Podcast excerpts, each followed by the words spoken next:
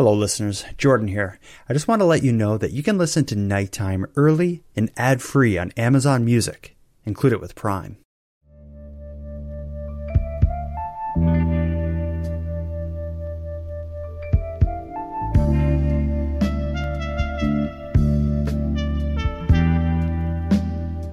Welcome to UFOs Above Canada, a nighttime podcast series exploring the people, the events, and the concepts that surround the Canadian UFO experience.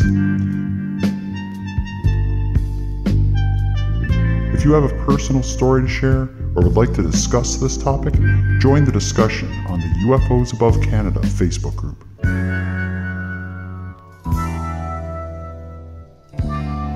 Welcome back to UFOs Above Canada, an ongoing nighttime series focusing on the fascinating but deeply misunderstood phenomenon that, like it or not, is hovering right above your head.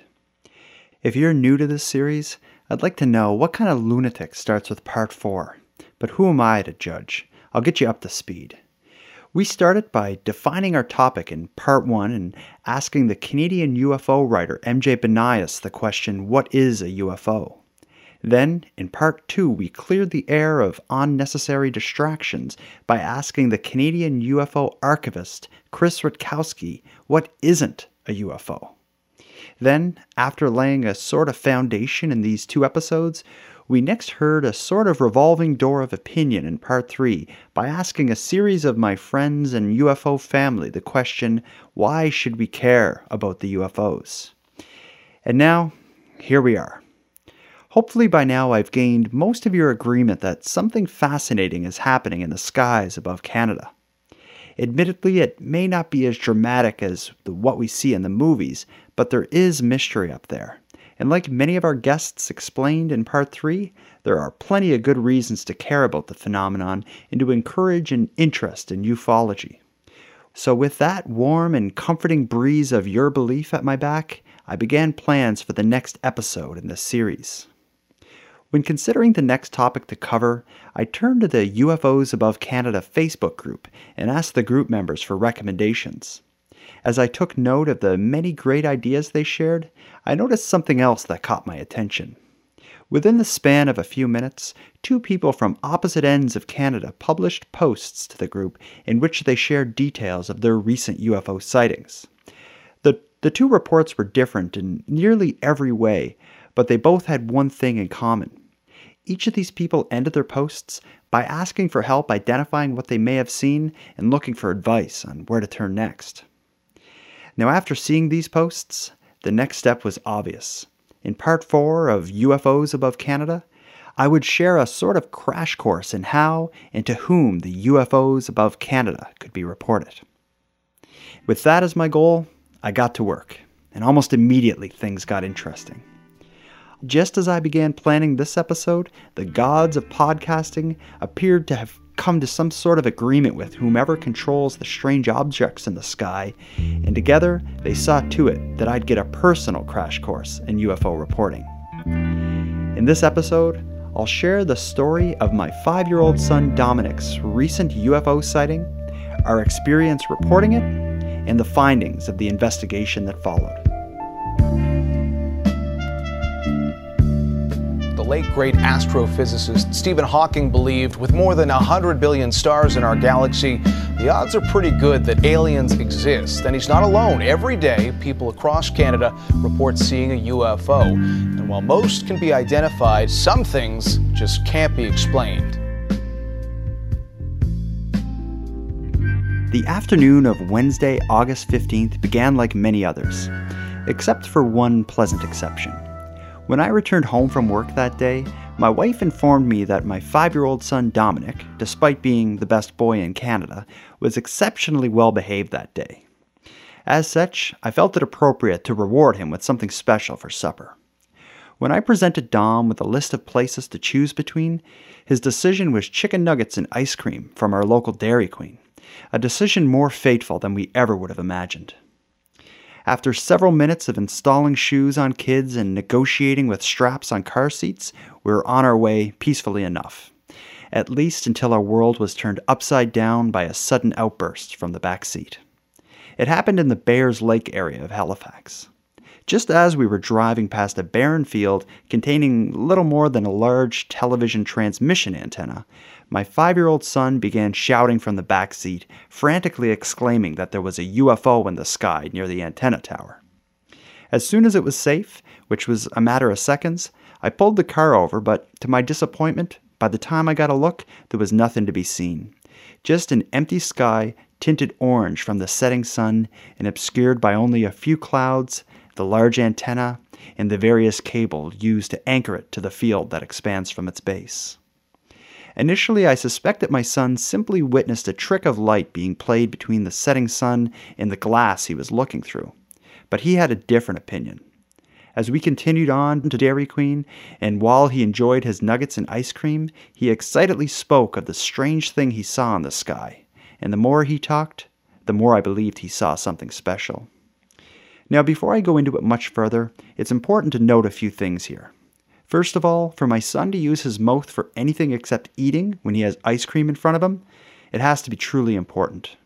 And secondly, Dominic has always been a devoted skeptic having long been convinced by his mother that UFOs aren't real. But whatever it was he saw in the sky near the antenna that day changed his mind about UFOs and was at least as important as a sundae. And that's saying something. Now, getting back to the topic of this episode, since I'd been planning to produce an episode in the UFOs Above Canada series discussing the reporting of civilian witnessed UFO events, I thought I'd be a hypocrite to not document and report what my son Dominic saw in the sky. So once we got home from supper, I took out my recorder and asked Dominic again to recount what he saw.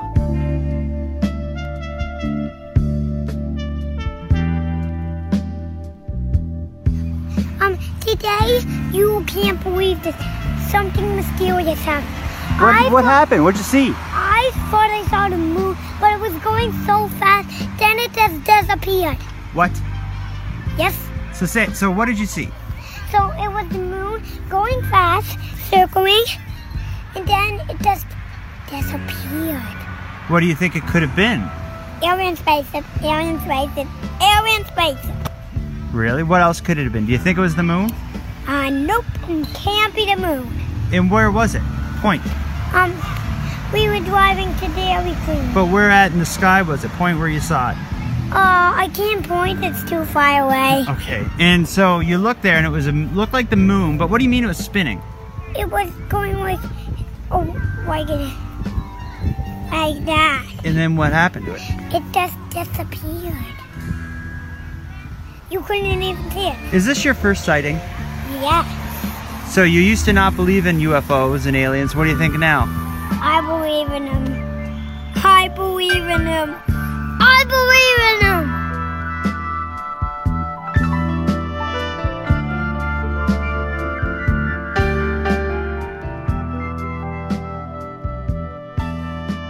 Few hours after receiving my boy's impassioned testimony, I did what every responsible UFO witness's father does and folded open my laptop and began the steps required to report the event. Here in Canada, there are multiple organizations willing to receive UFO reports. To start with the official channels, people may be surprised to hear that the Government of Canada accepts and receives many UFO reports. Although the Canadian government hasn't officially investigated UFO activity for some time, Transport Canada offers several methods to report situations or events that may affect aviation safety. The average UFO enthusiast, however, is hesitant to report to these official channels for a variety of reasons. One being doubts that the report will be taken seriously, and another being the closed nature of the report. Basically, if an investigation occurs, you aren't likely to know or hear anything about it. So then, that leads us to the more UFO centric, unofficial venues. Past nighttime guest and friend of the show, Chris Rutkowski, leads a small but mighty group out of Manitoba called Ufology Research. Then there's the Quebec UFO Association, which is the preference for many French speaking witnesses. But then there is the most well known of the venues for UFO reporting and investigation the Mutual UFO Network, more commonly known by their acronym MUFON. If you're unfamiliar with this group, I'll give you a bit of a crash course, but I won't go too in depth as you'll hear a lot more about MUFON in the next UFOs Above Canada episode. MUFON is one of the world's oldest and largest civilian based UFO investigative organizations. When MUFON receives a UFO report, which mainly comes via their home base at MUFON.com, the reports are subject to some sort of vetting, and if MUFON feels it's warranted, they assign the case to one of their trained field investigators for further review. Although the group is likely the most well known and most active UFO investigative groups, they're certainly not without controversy. In terms of UFO research, the organization has been criticized for entertaining pseudoscience, and their critics say its investigators often fail to apply the scientific method. But much more seriously, however, are the serious allegations that MUFON faced concerning the alleged far right viewpoints of some of its senior members. Getting into that topic is well beyond the scope of this episode, but if you're interested in learning more, you can seek out the 2018 article published in Newsweek magazine that stunned the UFO community and led to widespread boycotts of MUFON. Now, moving on from that, when deciding with whom to file my son's UFO report, I considered my friendship with MUFON Canada's assistant director, Stu Bundy, but more so, I considered my goal in providing a broad overview of the UFO reporting process, and with such a large percentage of Canadian UFO reports being received through MUFON, I decided it would be best to report my son's event to them.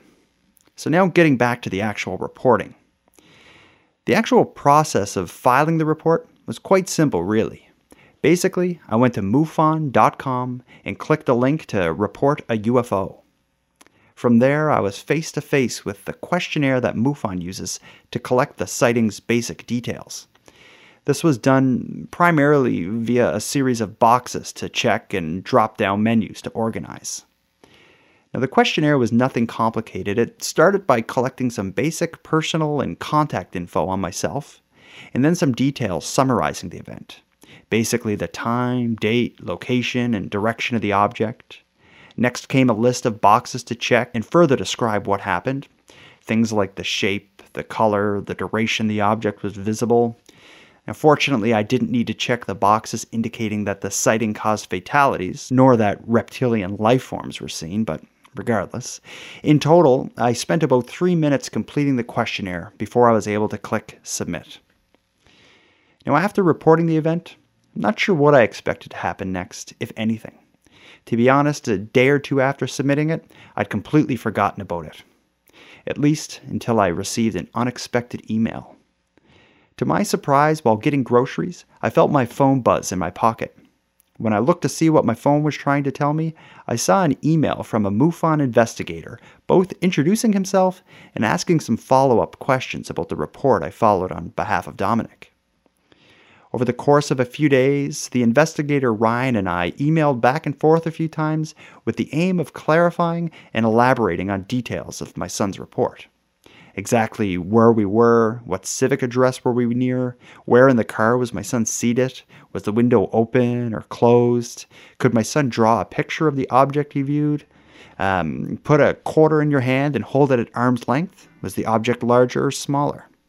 In all honesty, I was really impressed by how seriously the investigator took the report and how he genuinely seemed interested in understanding what Dominic may have seen. And then, after about a week of communication, I received a sort of closing email in which the investigator presented his findings, deeming the object identified. The investigator, Ryan, was kind enough to send an audio clip of his findings so I could better share it with you.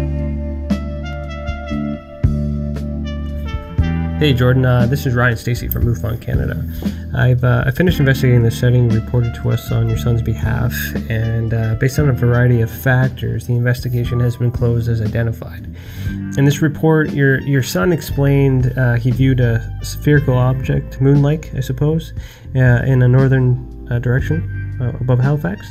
Uh, according to Stellarium, which is a planetary software that I use, uh, the northern skies were clear at the time of the sighting. However, there was an artificial satellite descending beyond that horizon. So, and the total time from 5:30 when your son saw the object was about two minutes, so it fits.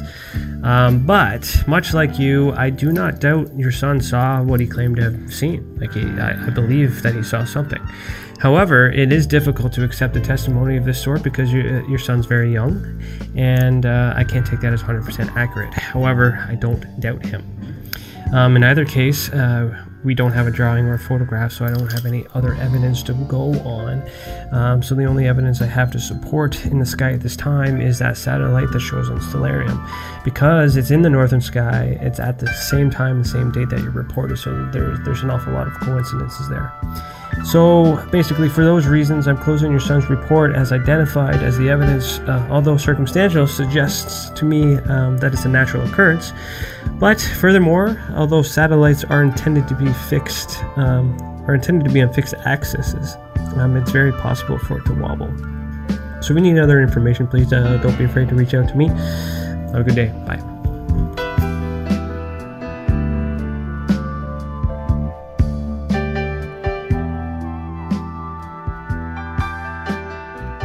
Now, to recap his findings, as he just explained, his research indicated a satellite would have been visible just briefly in the sky in the direction my son was viewing. MUFON's investigator believed the light of the setting sun may have briefly interacted with the satellite, presenting itself as an anomalous object that just happened to catch my boy's eye. In the end, I accepted his findings, but more than that, I'm impressed by the care given to investigate. Now, I did my best to explain the findings to Dominic, and as a result, he now knows a lot more about satellites, the sky, light reflection, and sadly, he's back to thinking UFOs are the stuff of imagination.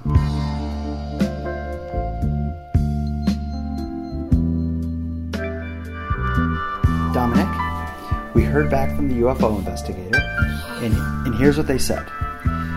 He looked to see where the satellites and airplanes would be. And right where you were looking, there was a satellite there for just a couple minutes, way out in space.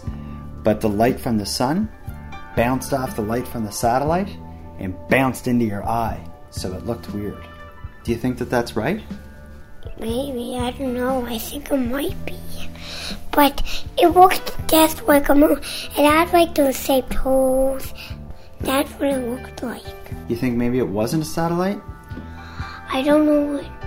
One feels like it wasn't UFO. You think it may have been? I don't know, but maybe it might be. I don't think UFOs are real, Daddy. So I just want to tell you, if you never seen a UFO, say, they I never will. Okay, so when uh, when we first talked, you had said, "I believe in them." Do you think your mind has changed? Yeah. Then what do you think you saw in the sky that day if it wasn't a UFO? Maybe he was white. Maybe I- it was a satellite? Yeah, I think, but it looked just like the moon. So something weird happened though, right?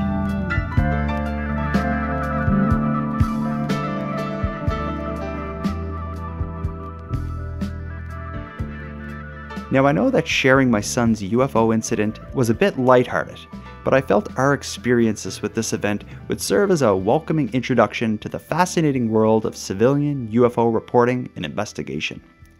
Perhaps one of you listening to this will see something today and file a report.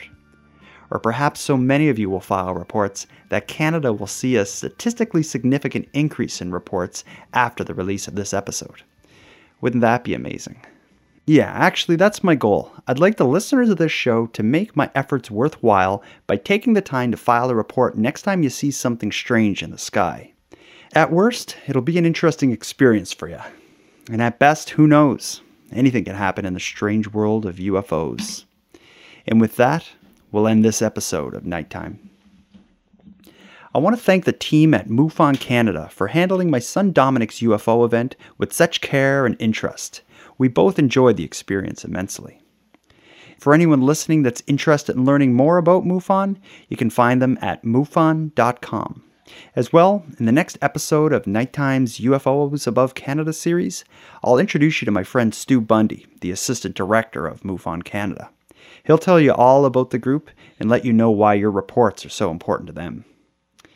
And for those of you listening, if you'd like to hear more from Nighttime, please check out the Nighttime Patreon group, where for a dollar a month you can support the show and access the supporter exclusive feed, which provides ad free, early releases of episodes in addition to prior episodes no longer available on the main feed. You can join by visiting patreon.com slash nighttime podcast. Now, I'd like to thank the current members of the Patreon group and welcome the newest members to the group. Rita, Sam, Genevieve, I sincerely appreciate your support of Nighttime and thank you for becoming a patron last month. For anyone else who'd like to support the show but can't help financially, you can give me a big hand by telling your friends about the show and leaving a positive review on Apple Podcasts or whichever equivalent you use. If any of you listening want to stay up to date with my activities both on and off the show, follow me on Facebook, Twitter, and Instagram. I use the handle at Nighttime Pod. And if any of you have any story ideas or some feedback on the show, I'd love to hear from you at nighttimepodcast at gmail.com. So until next time, keep looking around and let me know if you see anything weird. The Nighttime Podcast is written, hosted, and produced by Jordan Bonaparte. Copyright Jordan Bonaparte. Anything you want to say to the people? Nope, that's everything. That's all the questions I have to answer. You have the best thing ever, Daddy. What, this recorder? Yeah, this, this is a cool recorder, like those two things. The microphones? Yeah. Do you want to do a little song or something? No, I'm okay.